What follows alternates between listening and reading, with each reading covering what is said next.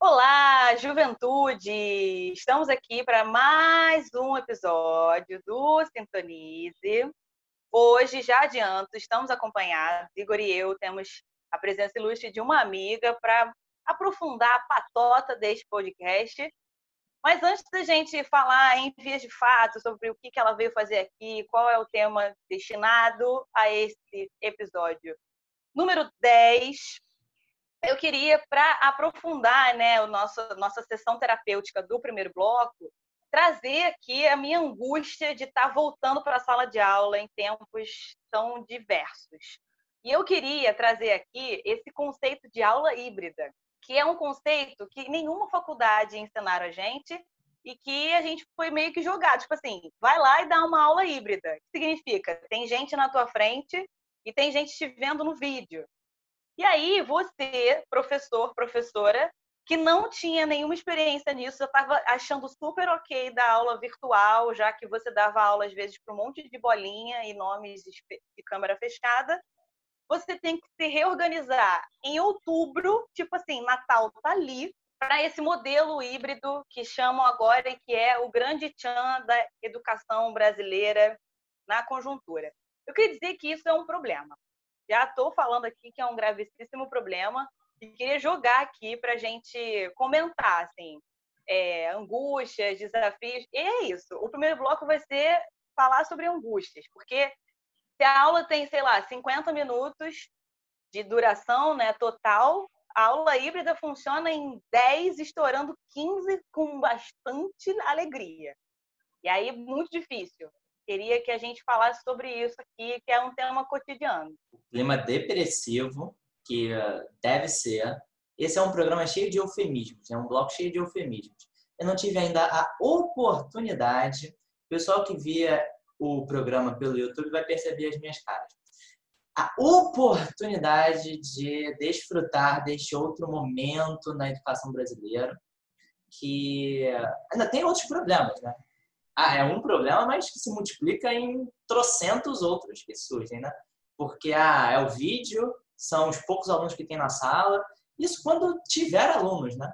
Porque vai que eles cismam no dia de, ah, tô afim não. É, eram quatro alunos, cinco alunos marcados para ir naquele, naquela semana. Tô afim não. Aí não vão, sei lá por causa do quê. Aí você fica dando aula para uma sala vazia quando na verdade tudo está acontecendo atrás, né? Porque está rolando a, a, a transmissão para os alunos em casa assistirem e você está ali tendo que olhar para o nada, olhar o chat, olhar se o material está apresentando, saber se o som está legal, máscara, álcool em gel, é, vamos limpar tudo, é o micróbio e por aí vai. Né? São muitos problemas. Não, são muitos problemas. Esse negócio do micróbio do álcool gel, eu esqueci que eu tinha que passar o, o sprayzinho de álcool no microfone. Eu usei o microfone dos outros, né? Porque eu esqueci completamente. Então, assim, se eu peguei Covid, não sei, talvez tenha pego. Talvez seja aqui pré-Covid, espero que não. Mas, enfim. E eu tive essa experiência de dar aula para uma turma que não tinha ninguém. O que foi horrível também. O que aconteceu? Eu cheguei sete horas da manhã no trabalho e aí estava sem internet lá dentro. Então a gente ficou de 7 a 9 e 20, 9 e meia sem internet. E aí uma das turmas foi embora, né? Porque não aguentaram esperar, era terceiro ano, não aguentaram esperar, foram embora. E aí quando eu cheguei lá, tive que dar aula para eles, para eles. E é aquela coisa, você não sabe para onde você olha, porque não tem ninguém na sala. Você fica olhando para a câmera, só que você tem que andar até o computador para ver o chat, para ver o que, que eles estão falando, perguntar coisas que ninguém vai responder, e você fica lá em pé, paradinha, centralizada na câmera, é muito ruim. Realmente é uma experiência, Ju, que, que é muito difícil. E uma outra coisa, né? Porque existe um conceito na educação de ensino híbrido. E é um conceito sério, é um conceito bom até, mas essa aula híbrida que a gente está dando agora é completamente fora desse conceito de ensino híbrido, que assim é uma subversão de um conceito que tinha tudo para dar certo, tinha tudo para ser bom, né? O que é pior ainda, realmente. Eu acho que a gente, se a gente tinha, se a gente ao longo do ano, né, teve a noção de que esse ano, em termos de aula, conteúdo, aprendizagem, estava perdido, é, depois que eu saí desse modelo de aula assim, desse, desse, jeito, eu tive a absoluta certeza É a certeza de que está perdido e que a gente está só cumprindo ali o nosso papel e os alunos estão cumprindo o papel deles. Assim.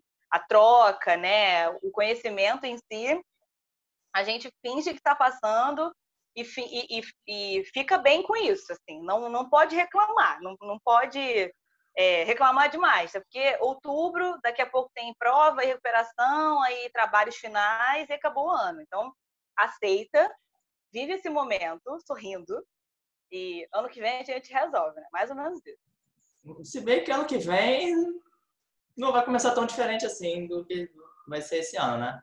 Até porque não podemos depender da China. China não. Então, vamos esperar vir de outro lugar. Mas enfim, isso já entra em outro balaio, em outro negócio que também é complicado.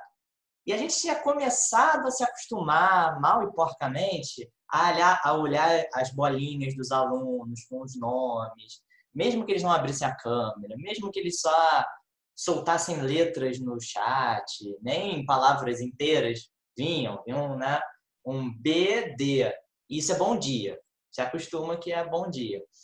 Então a gente tinha se acostumado aos trancos e barrancos a se imaginar como youtuber dando aula para uma tela de computador, não vendo ninguém, não ouvindo ninguém. Aí, e mesmo assim a gente sofreu, mesmo sendo algo que não dependia da gente, a gente sofreu, né? Porque a gente quer dar a melhor aula possível, a gente se preocupa se os alunos estão acompanhando, a gente se preocupa se houve algum problema aí na comunicação e alguns alunos estão tendo mais dificuldade do que outros. Mas é uma coisa que independe da gente, né? E agora tentar se acostumar com esse outro modelo, faltando um mês para acabar as aulas, não vai rolar. Né? A única certeza que eu tenho é que se tem uma profissão que é resiliente, essa profissão se chama professor. eu, eu tenho certeza disso agora. Depois desse ano, tudo que a gente viveu, essa é a minha certeza. E aí, pensando nisso, nesse trem de dar aula, eu acho que, enfim, esse podcast vai falar sobre algo que nos permeia, Igor, eu e a nossa convidada, que é a sala de aula. Eu acho que, enfim, a gente vai conseguir transformar essa parte da educação e, e do ensino de história em debate, porque senão vira sempre uma sessão de terapia.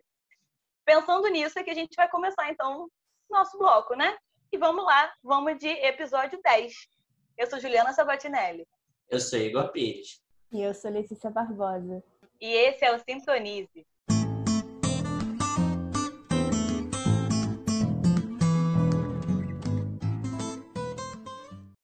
Estamos começando o segundo bloco do Sintonize e neste bloco finalmente vamos conhecer quem é a convidada, vamos conhecer quem é a Letícia Barbosa que já apareceu no bloco número 1 um, e a gente vai conversar sobre a pesquisa da Letícia, do trabalho de conclusão de curso dela na pós-graduação. E esse tema vai fazer com que a gente pense um pouco mais sobre educação, que vai ser o grande tema do episódio como um todo. Vocês já devem ter notado isso pelo primeiro bloco.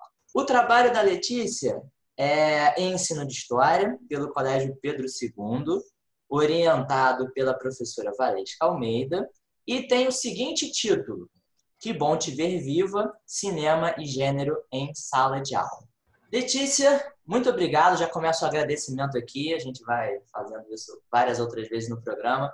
Muito obrigado pela presença, muito obrigado por também apresentar a sua pesquisa aqui. Sensacional, como várias outras que a gente já trouxe, mas sensacional justamente por causa do tema, um tema tão urgente, sempre urgente, mas se torna cada vez mais nesse Brasil. Oi, gente. Como o Igor falou, meu nome é Letícia. Eu estudei com o Igor, né? Trabalhei com o Igor e com a Juliana, então a gente tem uma amizade construída aí nessas relações de trabalho da educação, que é ótimo também para a gente falar desse tema. É, na Letícia, faculdade. Oi. Desculpa só te cortar, mas é por um bom motivo, você vai perceber. É, nós estudamos em qual universidade juntos mesmo? Isso que eu ia falar agora, Igor. Ah, olha o time, olha o time. A gente estudou na Universidade Federal Fluminense, antigamente conhecida como a melhor Faculdade de História da América Latina. E eu estudei cinema com o Igor durante quantos anos, eu não sei, perdi as contas já, quantos anos eu fiquei ali, mas são o quê? Cinco anos de, de, de estudos na universidade. E já para o finalzinho, eu comecei a me interessar pelo tema da educação, né? Então, eu comecei a ir mais para educação, mas já comecei a frequentar grupos de estudo sobre educação, porque era um tema que realmente me chamava mais atenção e era algo que eu sentia que era eu ia falar mais relevante, mas não é bem mais relevante, porque eu acho que a pesquisa acadêmica também é relevante em história, mas é, era um tema que se encaixava com o que eu queria para minha vida, né? Vamos dizer assim. Depois de um tempo, resolvi fazer essa pós de ensino de história no Colégio Pedro II. E nesse tempinho que eu fiquei entre a faculdade e a pós, eu já comecei a me aprofundar no estudo de pedagogia cultural. É quando a gente usa nas nossas salas de aula, né, temas e produtos que são feitos para a cultura, ou seja, não são feitos com o objetivo de serem usados de fato em sala de aula, como livros de literatura, obras de arte, jogos, filmes, né? E você pega esses temas, coloca dentro da sala de aula no intento de pesquisa também, né? De usar aquilo ali de forma a aproximar esse conteúdo cultural do seu conteúdo escolar, né, do seu conteúdo acadêmico, e transformar aquilo junto com o aluno em algo é, a ser pesquisado, a ser utilizado, a, a dar uma, uma, uma, aproximação assim, né, entre a história, no nosso caso, nós três somos professores de história, e o aluno e os conhecimentos que ele já traz de fora da sala de aula. A pesquisa que eu fiz no Pedro II tem a ver com isso, então está né, inserida nessa área de pedagogia cultural, e é com filme. O objetivo da pesquisa é justamente pensar em estratégias de utilizar filmes, no caso, um filme, Que Bom Te Ver Viva, de 89, que foi feito pela Lúcia Murat, é, que também fez vários filmes sobre ditadura, né, assim como Que Bom Te Ver Viva, e utilizar esse filme em aulas sobre ditadura para turmas de terceiro ano. E aí, dentro da pesquisa, a gente tem que pensar né, em estratégias, mas também na parte teórica de estudo de gênero, porque o filme fala sobre a ditadura, mas não só sobre a ditadura de modo geral. Ele dá um olhar feminino para a ditadura a partir de um caráter ficcional, que é quando a diretora estabelece um alter ego, né, que é encarnado pela atriz Irene Ravache, que vai fazer toda uma parte de teatro mesmo sobre as vivências dessa diretora durante o período da ditadura, onde ela foi torturada, onde ela foi presa, e também um caráter de documentário, quando ela entrevista sete outras militantes de luta armada, mulheres, que foram presas e torturadas durante a ditadura militar.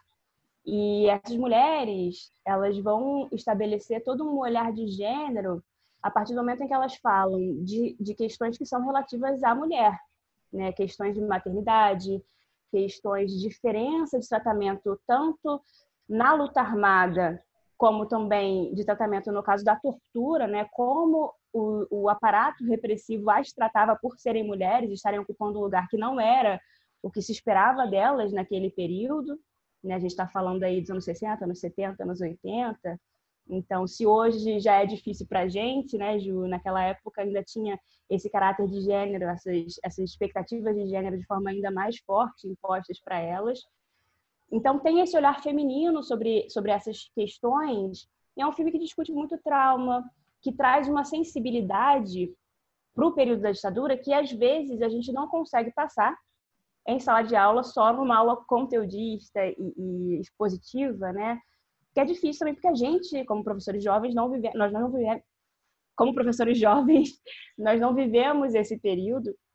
Então, às vezes falta, por mais que a gente tente mostrar os horrores do período, falta para a gente esse caráter mais de sensibilidade, que é bom que outras pessoas que viveram tragam, né, para as nossas aulas. E o filme tem muito disso. Tem essa questão do trauma, e essa questão de aproximação pelo sentimento, que eu acho que é muito importante. Eu acho que a gente vai falar mais disso depois. Então, essa sua pesquisa me chama muito atenção, Lele, porque você consegue conectar essa, essas questões de é, pedagogia cultural né, para um, uma realidade de ensino que ainda, que ainda me parece que falta né, um pouco de organização ou de estrutura mesmo para acompanhar essa, esse, esse princípio, né?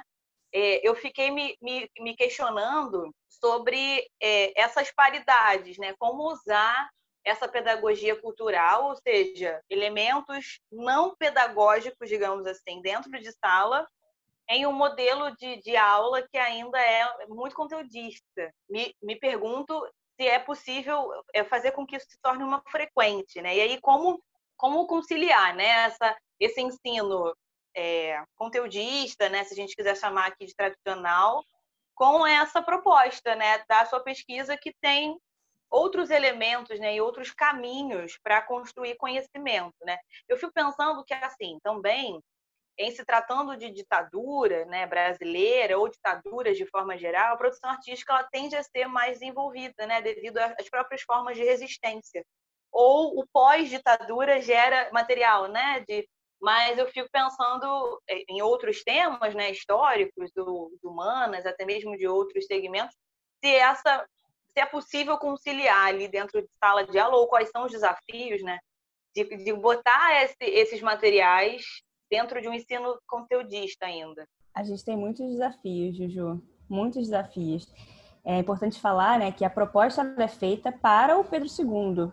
Então, ela está toda orientada para o ensino do Pedro II, que é um ensino já que é baseado em pesquisa, que é um ensino que tenta fugir desse modelo tradicional, então, é uma escola já que tem um teor diferente da maioria das escolas que a gente vê por aí, principalmente quando a gente fala de escolas particulares, que é onde nós três atuamos, né?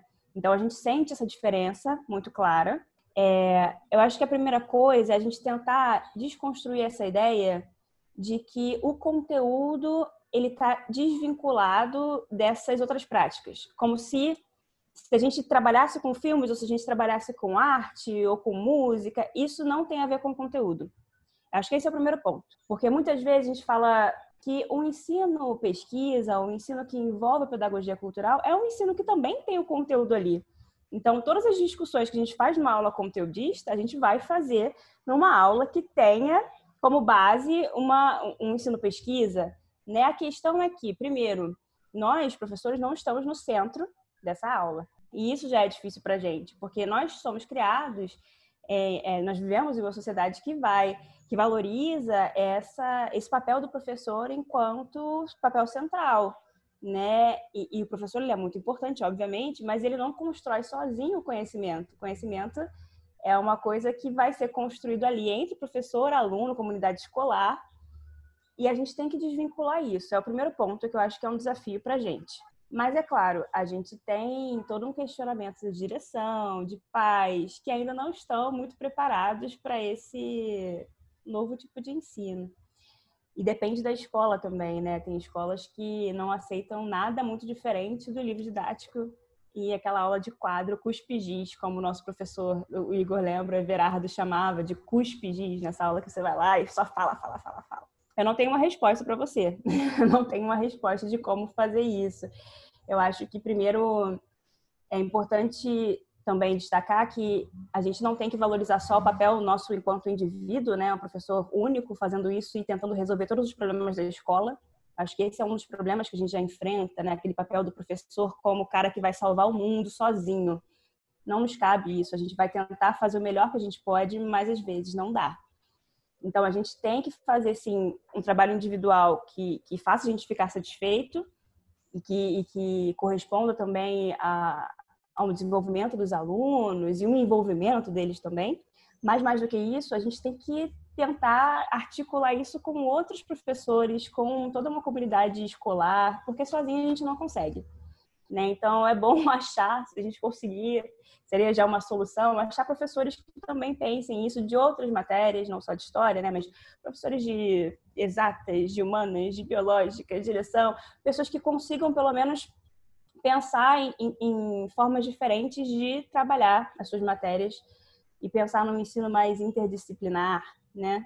que também eu sei que é difícil, mas essa é uma estratégia para a gente não batalhar sozinho, para a gente não achar que a gente vai conseguir mudar o mundo sozinho, o que é, é, é, é muita, muita carga nos nossos ombros. A gente já carrega peso demais. Esse é um peso difícil demais para a gente carregar, né?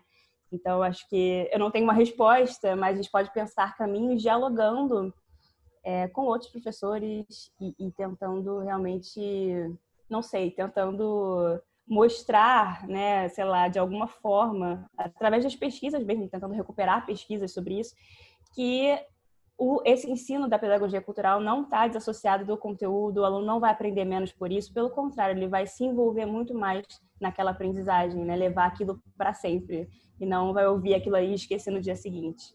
E da tua primeira fala, Letícia, eu acho que, claro, a gente pode retirar muita coisa é, sobre alguns pressupostos do que a gente imagina que é educação e como esses pressupostos estão errados, porque educação envolve muito mais coisas. Mas também porque acredito que nós três aqui acreditamos que a aprendizagem se dá através desse diálogo, através dessa construção em conjunto é também a gente pensar no, em outras dimensões que envolvem a escola, como você falou. Não só o aluno professor, mas uma comunidade, porque muitas vezes o aluno tem a impressão de que o que ele estuda fica preso dentro da sala de aula e não ecoa fora dela. É, como é que seria ainda mais desafiador tratar em sala de aula de questões como ditadura militar e questões de gênero na sala de aula, considerando o Brasil que nós temos hoje conservador, misógino, as figuras políticas que nós temos, né, em altas, em altas posições de, de, de poder. Como é que é complicado, mas não impossível? Porque o aluno, como você falou, traz sempre um conhecimento de fora. Como é que seria, por exemplo, enfrentar discursos variados, seja de passação de pano em relação à ditadura, que não foi bem assim, ou questões de gênero que não, isso é doutrinação, não, isso não é importante. É, como é que seria para o professor, para todos nós, lidarmos com isso? A primeira coisa que eu quero comentar da sua fala é a questão da comunidade escolar, né? Você falou da comunidade como direção, como os pais, mas é, é, é, legal que a gente ressalte o papel dos inspetores, o papel da tia da cantina, né, dos faxineiros, porque eles também estão dentro da comunidade escolar e eles também ensinam muito para os alunos, né? às vezes até repreendendo quando a gente não está nem perto de ver o que os alunos estão fazendo. Então, um diálogo que eu estou falando, né, que seria o ideal, às vezes não é possível, mas é o ideal, mas é também um diálogo com esses funcionários, com essas pessoas, inseri-los também dentro desse aprendizado. E como você mesmo falou, Igor, é, os alunos trazem uma coisa de fora da escola, relações que eles têm entre eles, que é uma coisa que a gente está sentindo muita falta na EAD, eu acho que é uma das maiores dificuldades dos alunos mesmo, porque eles, entre eles, têm todo um ambiente de relações que eles perderam agora. É um dos pontos principais desse ensino integral que está lá na nossa LDB, né? Esse ensino integral que cai nos nossos concursos. É, é essa integração real mesmo do aluno com a comunidade e de pegar todas as matérias e, e fazer aquilo ter sentido para ele. Eu vou te falar assim a verdade. Eu não tenho, eu não tive problema até hoje com isso. Eu, eu me considero até uma professora bem combativa, assim. Mas eu não tive problemas com isso. Não sei se é porque também, geralmente, eu trabalho com pessoas mais velhas, então eu não tenho tanta questão dos pais. Talvez isso seja um problema maior para quem dá mais aula para fundamental. Né? Então, como eu dou mais aula em curso, né, em ensino médio, já não tem tantos problemas com os pais. E na sala mesmo, não tive muitos problemas. É claro que tem pessoas que, que têm opiniões diferentes das minhas, mas eu acho isso eu acho que isso faz parte do nosso jogo democrático, pessoas com opiniões diferentes. Mas o que eu deixo claro sempre é que, primeiro, existem opiniões e existem fatos. E quando a gente vai dar aula, pelo menos um professor sério, que acho que a maioria, a imensa maioria dos professores é, por mais que tentem falar que não, a gente sempre se baseia em fatos. Obviamente, na nossa aula, as nossas opiniões estão ali. Não tem como, a gente não pode fingir que a gente vai dar um, a gente vai dar uma aula completamente neutra. Isso não existe. A gente aprende no primeiro período de história que não existe discurso neutro. Mas o que eu acho que é importante é que a gente deixe claro também para os alunos até que ponto, né, ou pelo menos quando a nossa opinião está mais clara, assim, mostrar que isso é a nossa opinião, mas que a gente tem sempre uma base de fatos e que eles podem discordar, não tem problema nenhum, desde que eles não falem isso do nada, desde que eles tenham fatos eles peguem os fatos e fontes, né, para questionar. O que está certo, tudo bem, pode questionar, mas tem coisas que estão ali, que aconteceram. A gente não pode negar, não pode fingir que não aconteceu, sabe? A história não é fake news, não é invenção. Tem um discurso, tem uma, uma questão de, de história oficial, de discurso, mas tem fatos ali embaixo. Então, a gente tem que estabelecer um limite entre o que pode ser discutido e o que não tem como discutir. Eu acho que esse é o primeiro ponto. Eu, pelo menos, tento fazer muito isso, né? Eu não, não tenho tido problema. E eu dei aula num, em Nova Iguaçu, não no centro de Nova Iguaçu, não. Dei aula em Miguel Couto, que é 40 minutos do centro de Nova Iguaçu. E, assim, é, é um pessoal que tende a ser mais conservador, mas me respeitavam muito na, nas opiniões deles. Eles discordavam, mas sempre dialogando e, te, e colocando ali é, uma discussão saudável, que eu acho que foi enriquecedora para todos os lados. E eu acho que isso é um ponto importante nesse sentido de, de é, ditadura, pelo menos. Né? A gente vai ver isso também com o nazismo e com outros temas que têm sido muito questionados, embora não devessem ser. Então, acho que esse é, é um ponto que a gente tem que estabelecer, assim, né? Não estou querendo também falar, fazer um mapa do que dá certo, porque para cada uma é diferente, para cada escola é diferente. Mas comigo isso tem dado muito certo, até agora. É, a questão de gênero eu acho que é mais complicado ainda, porque envolve um caráter religioso para alguns para algumas pessoas, né? Tem essa questão de, ah, não, porque Deus determinou assim. Tem algumas pessoas que usam o discurso religioso para falar do gênero. Então, talvez seja um pouco mais complicado de a gente apresentar fatos do que na ditadura.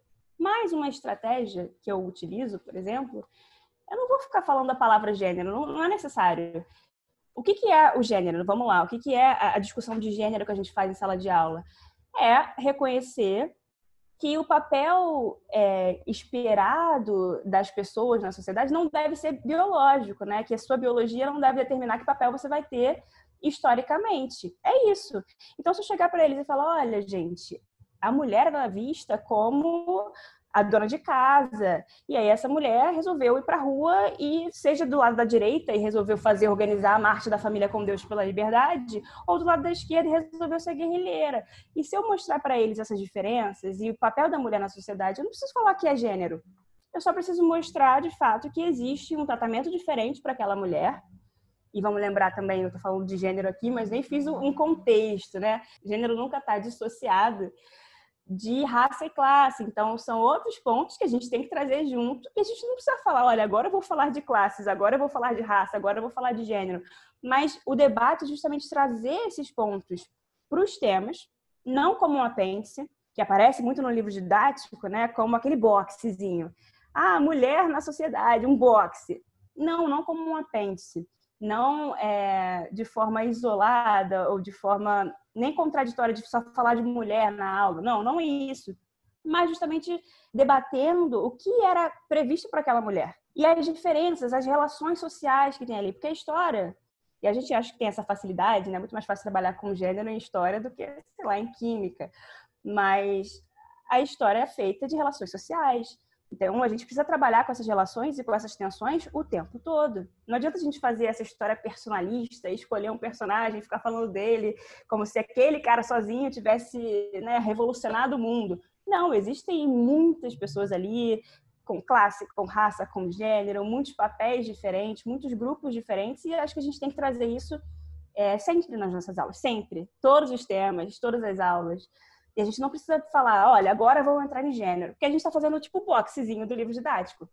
Né? Eu acho que às vezes a gente tenta tenta ser combativo desse jeito, né, de, de separar ali as coisas, mas às vezes não precisa. É só dar uma incorporada, que é o que é interessante de fato, né?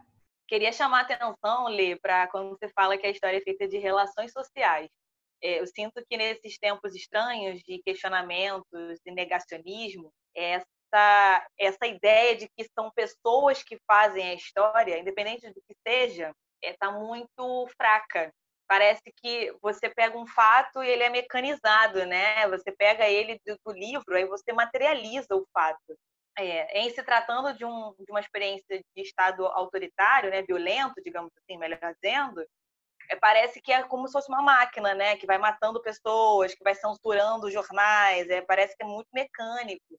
E essa humanização da, da história, né, ou das ciências humanas de forma geral, muito me chama a atenção. Eu acho que é nesse caminho que, que a gente deveria pensar, né, sobre como que o ensino está sendo feito. Acho que nós professores, mas também os responsáveis, né? Você comentou que você não tem dificuldade com famílias, né? Por conta de um, de um público diferenciado, mas eu, eu sinto que as nossas dificuldades pairam em ideias de mundo, né? E, e, que essas ideias de mundo estão muito mais fortes, né? Independente se tem família, se é criança, é, é, as ideias de mundo é, é, a minha ideia de mundo e você está falando besteira. Então, se eu acho que o nazismo é de esquerda, eu acho. Se não houve ditadura, eu acho, né? Então, eu, é, essa noção de mundo, né? Eu acho que está muito mais sei lá, tá muito mais firme, né? E aí você, quando você fala sobre a história feita de relações humanas, é, é, é para mim é um excelente argumento para combater esse tipo de coisa, né? Enfim, é, eu acho que isso, isso pode ser um gap para você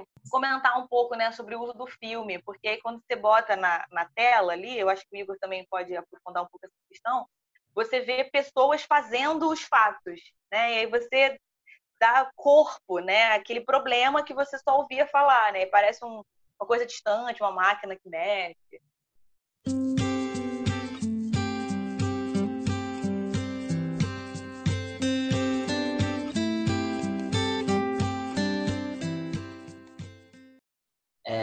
eu acho que a Letícia pode descrever um pouco a atividade que ela propõe na, no seu trabalho e se ele contribui para é, humanizar a história em dois sentidos até.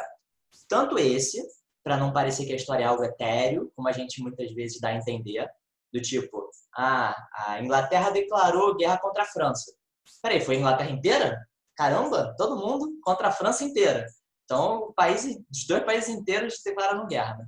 Se dá para, assim, então, mostrar que a história é feita de pessoas, pessoas fazem a história, e se essa sua proposta, Letícia, também não contribui para que os próprios alunos se sintam fazendo história. Se dá para trabalhar nesses dois sentidos, assim, do indivíduo na história. Eu acho que a gente, às vezes, desvaloriza muito aquela primeira aula do sextoninha, sabe? Quando a gente fala de fonte, quando a gente fala de, de o que é memória, o que é identidade. Quando a gente... Eu substituo o professor, né? Então, tenho algumas dificuldades com relação a isso, mas quando eu tenho turmas minhas, minhas próprias turmas, não importa o ano, não importa, não importa de onde veio aquela turma, eu sempre começo com essa aula sobre o que é história. Porque é importante que eles saibam que existem pontos de vista diferentes, que existem fontes, que existem fatos, que existem conjunturas, estruturas, que existem, né, é, é, essa, essas coisas que constroem a história, isso é muito relevante. E não pode ficar só no sextaninho, porque depois eles esquecem né? Então é uma coisa que tem que ser, pelo menos tem que estar ali, assim, numa aulinha do ano que seja, ou então que a gente consiga colocar de vez em quando dentro das nossas aulas de forma diluída, né? Mas tem que estar ali. Eu sempre parto da, da experiência deles. Então, eu primeiro pergunto, o que vocês acham que é história? E aí ele sempre tem aqueles discursos, né, de, ah, eu acho que história é uma coisa que a gente estuda para não repetir o que, que o pessoal fez no passado. E aí eu falo, gente, mas a gente está repetindo tudo. Então, se for para isso, história, tá, acabou a história. Nem tem por que a gente ensinar isso, né? Mas, e aí eles vão falando várias coisas. E aí eu peço, em um determinado momento, para eles contarem uma história engraçada da infância deles. Tem uns que estão tímidos, mas um sempre tem um mais alegrinho, vai lá e conta uma história da infância. E é sempre uma história que bateu no irmão, ou então que a mãe achou ele fazendo alguma besteira e bateu bastante nele. E eles contam rindo. E aí eu falo assim: beleza, tua história, acredito nela. Mas se eu chamar tua mãe aqui, pedir para ela contar, ela vai contar exatamente igual o que você contou? Então a gente começa a trabalhar essa ideia de que existem pontos de vista diferentes sobre o mesmo fato e que isso não é um problema. Né? A gente não pode achar que isso é um problema grande, desde que o fato esteja ali. Não pode inventar uma coisa. Mas os pontos de vista, as discussões que vêm disso e, e você enxergar uma coisa como positiva, o outro enxergar como negativa, não é necessariamente um problema. Então, eu acho que esse é um ponto que a gente tem que resgatar. A gente tem que resgatar o que é história, o que é memória, como é que a gente constrói a nossa identidade, porque isso é o que nos faz sermos indivíduos inteiros, né? É, eu acho que o filme ajuda, Igor, como você falou, ajuda a gente a ter essa visão, porque, como você mesmo disse, são mulheres contando experiências que elas viveram. Então, resgata essa ideia de que qualquer um de nós pode ser agente histórico.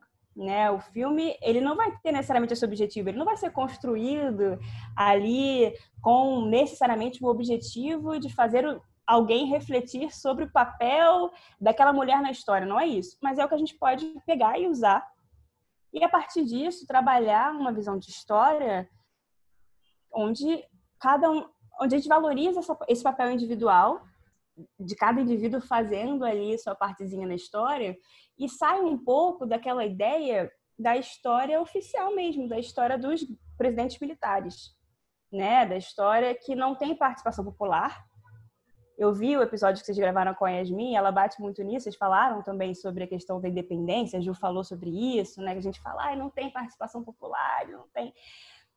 E aí, esse pessoal estava onde? Eles estavam eles estavam onde? A gente tem que resgatar essa, esse, essa função social deles também, né? Os outros agentes históricos que não são os oficiais, que não são os que estão. Estou é, lembrando daquele samba da Mangueira, né? Que não é o Duque de Caxias, não é a Princesa Isabel, e os outros. São eles que fazem a história. Então, eu acho que o filme, Que Bom Te Ver Viva, pelo menos, é um filme que dá para a gente trabalhar muito isso. Na proposta, eu trabalho com um método chamado desmontagem, porque não dá para trabalhar, acho que é muito difícil a gente conseguir um tempo de duas horas para passar um filme inteiro em sala de aula. Então, a ideia é justamente fazer pequenos recortes desse filme. Qual é a minha proposta?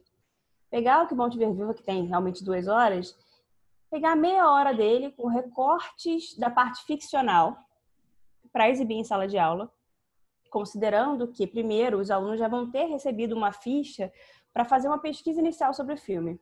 Então, não sou eu que vou pesquisar sobre o filme, é o aluno que vai pesquisar qual é o nome do filme, quem foi que escreveu o filme. É... e aí é uma coisa mais individual de quem quiser participar, né? Mas de forma geral eles vão pesquisar quem escreveu o filme, quando foi feito e por que que a diretora escreveu aquele filme e, e dire... dirigiu o filme e escreveu o roteiro, enfim. Então, eles vão ter uma introduçãozinha rápida do filme, e aí eu passaria esses 30 minutos, 30, 40 minutos da parte ficcional. Depois disso, a gente já começaria a discutir alguns pontos relevantes dessas falas de ficção e os alunos seriam divididos em sete grupos. Por que sete? Porque são sete entrevistadas. Cada um dos grupos ficaria responsável por pesquisar uma das entrevistadas. Como eu falei, elas foram presas, foram torturadas durante a ditadura e elas têm opiniões muito diferentes sobre o que elas viveram. Elas tiveram participações muito diferentes, tiveram histórias muito diferentes depois disso. Tem opiniões se valeu ou não a pena de forma diferente. Então, cada uma delas tem muito a contribuir. Cada grupo, então, pesquisaria sobre uma delas com algumas perguntas é, orientadoras da pesquisa, né? Qual é o movimento que a, a entrevistada fez parte? Qual foi o ano que esse movimento surgiu, até onde foi, qual era o papel dela na organização. Então, algumas pesquisas, algumas perguntas para direcionar a pesquisa. E esses grupos teriam que apresentar numa aula posterior, cada uma delas envolvendo aí, fazendo uma contextualização sobre a participação delas na ditadura e na história, né? Por que a gente pode refletir sobre as questões aí de, do que era predestinado para elas, predeterminado para elas e o que, que elas fizeram. E qual é a opinião delas sobre o período também, que eu acho que é uma coisa relevante. E depois disso tudo, é, eu acho que a gente não pode se distanciar, até mesmo para tentar trazer de novo essa parte da integração do aluno com a história, que às vezes fica muito separado, como a Ju falou, né? Do aluno falar também o que, ele sentiu vendo aquele filme, porque é um filme difícil, são por isso mesmo que é, eu vou trabalhar nele, com ele no terceiro ano. É um filme difícil que fala sobre temas muito delicados, fala sobre estupro. Então são questões muito difíceis e a gente não pode perder esse caráter de sentimento da história. Porque existe, nós não somos robôs. Os personagens históricos não são robôs, eles não são papel, sabe? Eles não estão só no livro didático, eles viveram, eles existiram, eles sangraram, então, eu acho que isso também é muito relevante, que eles falem depois o que essa pesquisa significou para eles, o que fez eles sentirem, se eles podem falar de alguma contribuição pessoal sobre aquela história, né? Então, acho que isso é um papel, uma parte relevante também dessa espécie de sala de aula invertida, onde eles contam, não eu, né? Eles contam a história a partir dessas personagens da própria pesquisa que eles fizeram, com o olhar deles. Acho interessante, Letícia, como dentro da sua proposta dá para perceber esse envolvimento é, dos alunos com a história, o envolvimento emocional, porque não, não é dispensado isso, como também tem uma questão da própria, do próprio método de fazer isso, como é que trabalhar tudo isso, indivíduo, emoções, né, temas delicados, da forma como você propôs, como isso também não cria também, não oferece também é, outras contribuições para eles. É, enriquece ainda mais a experiência de sala de aula, porque é um trabalho em grupo que eles estão fazendo. Tem etapas diferentes que eles precisam seguir. Então, retira completamente daquele lugar em que, infelizmente, os alunos acabam sendo acostumados de ficarem, né? De aguardarem o professor passar o conhecimento. Não. Então, acho interessante como é que essa sequência também possibilita isso, né? É, e são tarefas diferentes que demandam, exigem conhecimentos diferentes. Como é que ele também vai lidando com várias outras coisas e sempre em grupo, sempre tendo que participar em grupo, mesmo que a gente saiba, mesmo que a gente já tenha vivido isso como aluno, como professor, em que os grupos têm os seus conflitos, mas não deixa de ser um aprendizado para eles, como trabalhar em grupo. Sim, vem dessa ideia mesmo da construção em comunidade também, né? Como construção em grupo. A gente não faz nada sozinho e é uma é uma inserção desse aluno no mundo da pesquisa e realmente acho que já é já é uma experiência histórica por si só. Eu até acho que coloco isso no meu no meu TCC, né? Que essa pesquisa já é uma experiência histórica de você fazer algo de, de historiador, um pequeno papel de historiador ali, né, analisando fonte, mas pesquisando sobre outros pontos do contexto, trazendo aquilo, colocando sua dimensão pessoal, vendo outras pessoas que participaram. Então tem um pouco de história oral, porque é documentário e é um filme. E, enfim, eu acho que isso é que é bonito assim da história, né? Eu fico até emocionada quando eu penso em história nesse sentido, não naquela história que a gente às vezes dá em sala de aula, super ilustrativa, onde a gente pega uma imagem só para ilustrar, assim, ah, e não fala muito sobre ela, não usa aquilo como de fato pedagogia cultural. Mas eu acho que é bonito mesmo, porque insere aquele aluno num contexto histórico. É, Paulo Freire chama de curiosidade epistemológica, né? Que não é aquela curiosidade inocente, que é interessante também, toda criança tem, e pergunta por que o céu é azul, mas é uma curiosidade científico e que vai seguir uma linha ali de pesquisa para a gente chegar a um ponto, porque é isso. A nossa história é feita de perguntas, então vamos fazer as perguntas, vamos pesquisar, vamos, vamos ser curiosos e questionadores, esse é o ponto.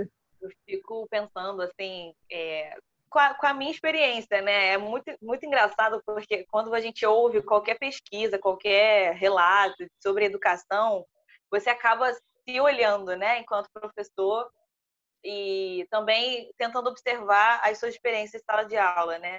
Sempre me, me, me soa assim, interessante, porque às vezes, dadas as circunstâncias do modelo escolar que a gente tem, mas também do, do que, que é exigido de um professor hoje em dia, às vezes aulas como essa, você tem que marcar, apertar, ajustar, tirar dali, botar aqui, para tornar aquilo interessante, né? E, e eu fiquei pensando também, é, de alguém que está, e eu posso falar por nós três, né, imerso, ou a gente está tentando sobreviver a esse caos que foi esse ano, né, do EAD.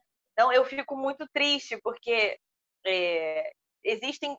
É, o seu, a, a sua atividade é um método, uma forma de tratar um assunto que já é difícil em sala, naturalmente, é, talvez no calendário de escola que existe hoje, na demanda de escola que existe hoje, é, no que a, as famílias estão esperando que a escola faça hoje, a gente precisa fazer um esforço muito maior para introduzir essa, esse planejamento de aula em algo que é que, se, que deveria ser natural.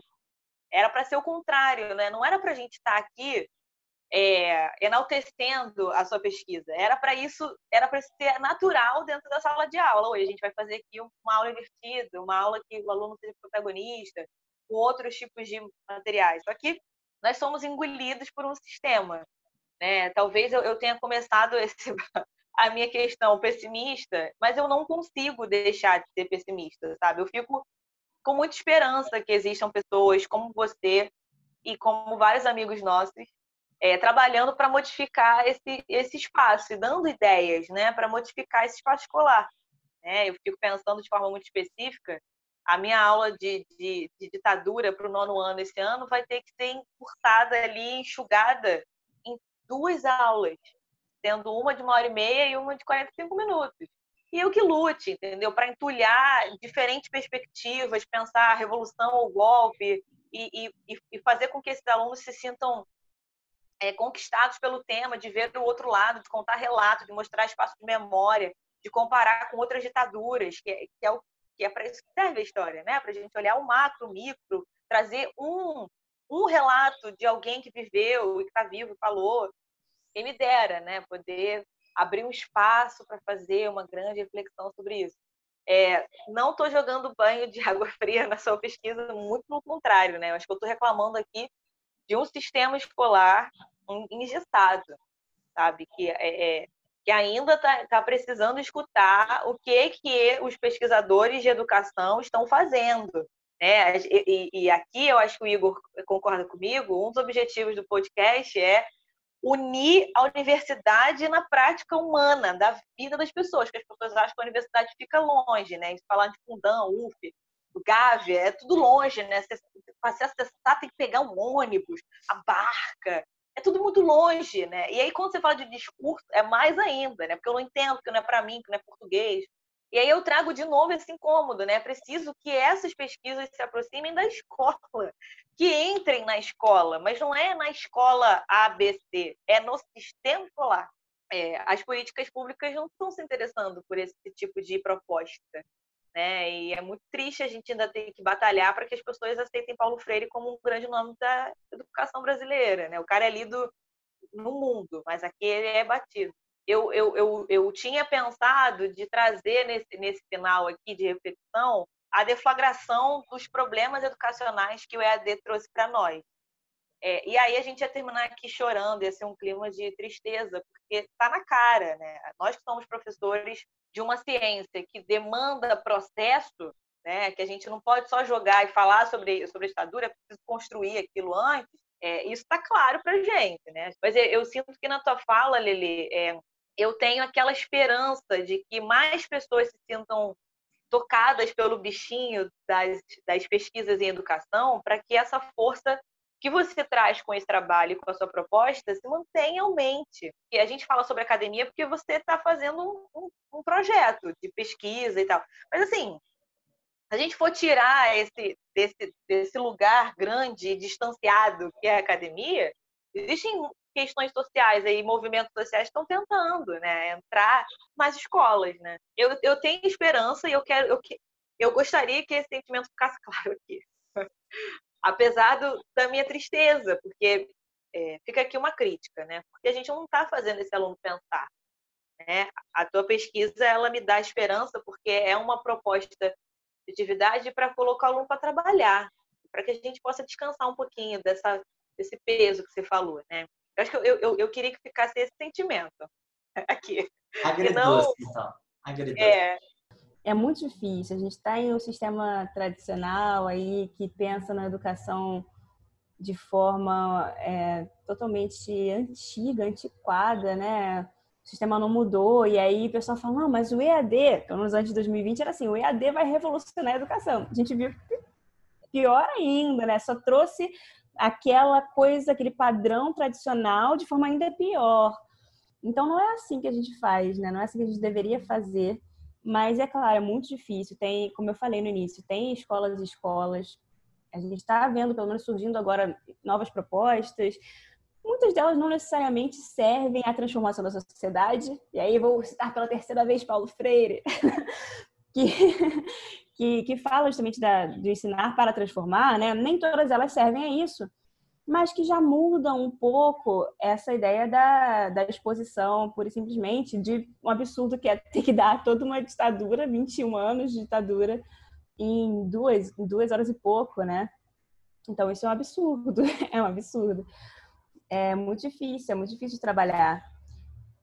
É, eu acho que eu não quero ser idealista também, porque eu estou falando aqui de um lugar de uma pesquisa feita para o Colégio Pedro II, que eu sei que é muito diferente, que tem um quê de idealização, mas que eu acho que tem que ficar também é que a gente pode fazer isso em menor grau, né? Eu estou trabalhando com filme, mas a gente fizer isso com uma música, se a gente fizer isso já com, sabe, uma pesquisa pequena, menor, não precisa ser tão grande. Não numa, no seu caso, que eu acho que fica realmente muito difícil, mas em outras matérias, né? Trazer uma música, trazer uma imagem para analisar aquela imagem realmente, não como ilustração, mas para olhar o que, que o autor quis dizer com aquilo ali, o que, que a gente percebe daquilo ali, quando foi produzida, por quê, quais são os elementos da imagem. Então, fazer um trabalho de pesquisa, mesmo que não seja num filme, numa imagem, a gente tem que tentar ser malandro, né? Pegar ali o perfil do carioca e tentar trabalhar com o que dá. Às vezes não vai dar para fazer uma pesquisa dessas. Mesmo é, esse meu trabalho, que eu estou o, o a, meu Deus do céu, a pós-graduação em ensino de história, ela dura um ano e meio. Então é um bom tempo para a gente estudar e para a gente pensar no projeto de pesquisa. Já é muito tempo. Não precisa ser algo tão grande. Eu acho que dá para a gente ter esperança de fazer coisas menores. Mas lembrando também, né, de novo, que nós não mudamos o mundo sozinhos. Vamos tentar dialogar com outros professores que também estejam afim de fazer algo diferente. Sei lá, eu sei que já é mais difícil para a gente dialogar com alguém de química, porque realmente exige muito, e às vezes a escola que não, não vai querer colaborar, mas vamos falar com de geografia, com de sociologia, tentar pensar em alguma coisinha para trabalhar junto em algum momento específico, né? Mas é, sozinho realmente não dá e é difícil. Não é fácil, não é uma proposta para ser fácil mesmo, assim, é, é complicado. E ao longo de todo esse bloco, além de pensarmos nas dificuldades que inevitavelmente aparecem, acho que a gente também percebe as dificuldades, mas como nós não aceitamos muito facilmente, a gente também cavuca, cavuca para tentar encontrar, não, nem que seja uma solução completa, mas talvez pequenas soluções. Talvez, se não a grande atividade, como você falou, mas um trabalho em menor escala, talvez seja assim que a gente também trabalhe nas brechas do sistema para conseguir colocar a, a, educação que a gente acredita e imaginar como deveria ser a relação entre todos esses elementos que compõem a comunidade escolar. E acho que esse é o momento ideal para, diante de tanta coisa que a gente falou, agradecer a pessoa que permitiu que tanta coisa assim fosse debatida. De novo, Letícia, muito obrigado. Não é o final, sempre parece que é o final quando a gente começa a agradecer no bloco 2, né? Começamos a agradecer, muito obrigado pela participação e por, pelo bloco 2 ter sido assim ter sido tão é, desafiador no, no bom sentido também, não só por compartilhar essas angústias, mas também porque se a gente não compartilha, não pensa, não se, se, se sente indignado, não se sente é, abalado com tudo isso, fica muito pior. Então, é justamente nessa indignação que a gente também se move. Né? nem que seja na base do, da insatisfação, do descontentamento de não querer que esse modelo persista por mais tempo. É, e tudo isso, muito obrigado, porque foi através da sua pesquisa que a gente trouxe o décimo episódio, número cheio, para ser tão bom nesse bloco 2. Sim, com certeza, né? Eu, eu costumo dizer que quando alguém vem aqui para ajudar a gente a pensar, é, a pessoa deixa caminhos mais específicos para a gente se tornar seres humanos melhores. Eu acho que, para além disso, né, tendo em vista o cansaço educacional que a gente está vivendo esse ano enquanto professores, é, eu posso dizer que, é, diante das quase cinco tentativas de não ser professora mais que passou pela minha cabeça esse ano, essa tua fala me dá mais esperança para continuar, assim, me dá força para continuar. A gente sabe que esse, esse cansaço educacional não tem previsão de término. É, esse ano está terminando com 2021 em um cenário ainda problemático. E que a gente sabe que desafios outros virão, talvez piores do que esse. É, mas mesmo assim, a, a, construção de conhecimento sem ser por minha causa somente ainda me é muito caro. Sabe? Então, acho que é é, por, por desejar ainda esse cenário e ainda ter esperanças na educação, que eu é, tenho esse sentimento com a sua fala e com a sua pesquisa. Assim. Então, muito obrigada. Eu acho que no dia que eu não me emocionar mais é porque está na hora de sair de sala. E até lá, eu vou seguir assim, é, quase desistindo algumas vezes, mas muito emocionada também, tocada, sabe? Com desejo de seguir em frente. Então, obrigada, Lili. Ah, gente, eu agradeço a vocês por esse convite, por participar. Eu acho que uma coisa que o Igor falou que também é muito legal, que é de partir dessas coisas, de partir dessas pesquisas para pensar além delas. Porque a pesquisa em si, gente, não importa assim só ela, mas vamos pensar juntos estratégias para a gente fazer com que dá depois, né? Eu acho que isso é o relevante. E é o relevante também na sala de aula. É a mesma coisa, você pegar o que a gente traz ali, o que o professor está levando, mas pensar para fora, porque é isso que importa, né? Então, acho que já é o primeiro ponto que, que me motiva também a continuar essa, essa ideia de fazer algo para ficar mesmo, né? Para que os alunos construam junto com a gente, como você disse, não é, não somos nós só, é uma construção coletiva em rede Então, para garantir que nós ainda não terminamos o programa, apesar dos agradecimentos, voltaremos em instantes depois dos reclames para o nosso terceiro bloco do Sintonize, episódio 10. Terceiro bloco de dicas culturais para seguirmos comentando sobre o nosso tema de hoje. Para fazer as honras, porque somos pessoas educadas e civilizadas, primeiro vamos deixar a Lele falar sobre as indicações que ela tem. Então, partindo dessa ideia de que a gente pode usar coisas que não necessariamente são feitas em sala de aula, que a gente não vai copiar aquela coisa, eu vou indicar dois filmes. O primeiro é um dos meus filmes preferidos, que é Sociedade dos Poetas Mortos.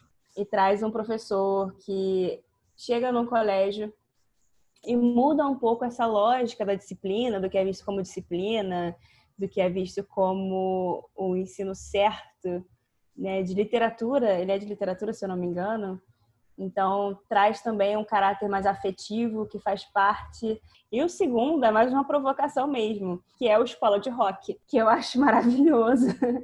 Mas que é uma provocação, obviamente você não vai ser um louco igual o Jack Black, que traz a provocação realmente para a gente trazer a dimensão de pertencimento. O aluno precisa se sentir pertencente àquela, àquele ensino, coisa que às vezes é difícil né? Mas que é, é necessário. Eu acho que a gente pode manter uma outra tradição que a gente criou ao longo do tempo, que é passar dicas em combo.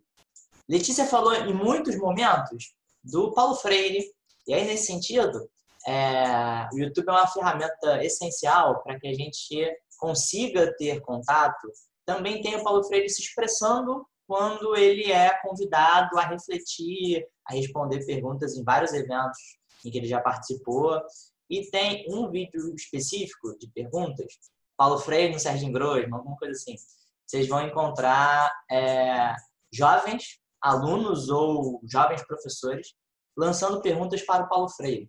Então, eu acho que é interessante porque não são apenas jornalistas ou alguma outra pessoa fora do ambiente escolar, acadêmico, fazendo perguntas, mas são outras pessoas que compartilham dessas vivências, como o Paulo Freire. E aí, como é que né, essas perguntas são grandes reflexões, no fim das contas.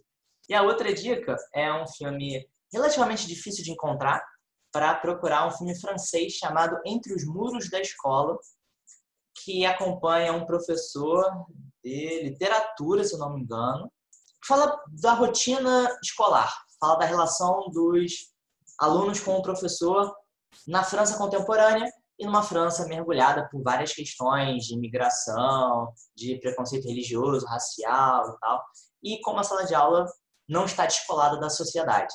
E tem uma, uma das cenas que não é spoiler, que é muito marcante, pelo menos foi muito marcante para mim, que o professor se envolve em muitos alunos, muitos alunos que chamam a atenção dele e que despertam alguma coisa nele para tentar colaborar de alguma maneira. Mas, depois que ele é contagiado por tanta gente que chama a atenção dele, uma das últimas cenas do filme é quando ele vê que uma, um aluno, ou uma aluna, acho que é uma aluna, aquela aluna discreta, que passa desapercebido, aquela aluna tinha um problema muito sério e que não deu para perceber. E que no final do filme aquele problema muito sério estourou de um jeito que é, talvez poderia ser amenizado antes mas pelas dificuldades de sala de aula não dá para perceber tudo. Entre os muros da escola é minha dica. Muito bom, acho que não vou ficar muito atrás né, dessa relação professor-aluno-escola. Minha dica é o famosíssimo filme, e um filme que eu gosto muito, chamado Escritores da Liberdade. E para quem está vendo o vídeo pelo YouTube, está vendo que o Igor está mostrando aí o, o, DVD, uma coisa que surgiu ali nos anos 90, né, que era DVD, anos 2000, uma tecnologia que já não existe mais, é, mas que esse filme, esse filme que né, rodava em DVD, recentemente foi colocado na Netflix, é, muito mais acessível né, do que o DVD, essa é tecnologia dos anos 90, anos 2000. Tem uma professora de inglês que vai tentar atingir alunos de periferia, né, e ela é colocada na pior turma da escola. E eu acho sempre esse filme muito desafiador, porque o caminho que ela vai é, conseguir, que ela vai conquistar esses alunos é justamente pela vivência deles. né? De levar coisas e elementos que façam com que eles prestem atenção nela, porque é a vivência deles. E ela vai de encontro a tudo, né? Inclusive a, a própria vida, né? A vida pessoal, ela se separa nesse meio de caminho. É, tem, tem uma série, uma série de questões sociais ali que também perpassa a vida dela, né? Então esse filme também é muito inspirador, assim, só para que não é spoiler, né? Mas é porque ela se torna a professora da turma, né? A mais querida, que os alunos desejam ali é, estar com ela porque ela entende esse aluno na rotina dele, né? Que é o, o nosso maior desafio enquanto professor, né? Dito isso, fechamos a, a tampa desse combo de dicas, filmes e coisas legais para pensarmos a escola. Como já fizemos o nosso agradecimento, eu vou rasgar seda já já. Antes da gente rasgar seda, queria dizer que o Sintonize agora está no Twitter, arroba sintonizepod. Estamos lá para poder divulgar os nossos vídeos, nossas ideias, as notícias. Então, siga-nos no Twitter, bem como siga-nos também no YouTube, Sintonize Podcast é o nome. Mas também siga-nos nas nossas redes sociais pessoais, arroba Justa Batinelli no Instagram e no Twitter. Arroba Igor Pires M com Y no Twitter e no Instagram. Arroba Barbosa Lelê, tanto no Twitter como no Instagram. Aí, e aí com essa com mais esse combo de arrobas, vamos encerrando esse décimo episódio do Sintoniza, agradecendo a Lele por ter abrilhantado nosso debate. Então, muito obrigada mais uma vez e a gente espera que essa fala fortaleça pessoas. Obrigada a vocês dois, na verdade, pelo convite, gente. E para quem está ouvindo também, né? Obrigada por ter ouvido até aqui. Ficamos por aqui. Até a próxima semana com mais um episódio do Sintonize. Tchau, tchau.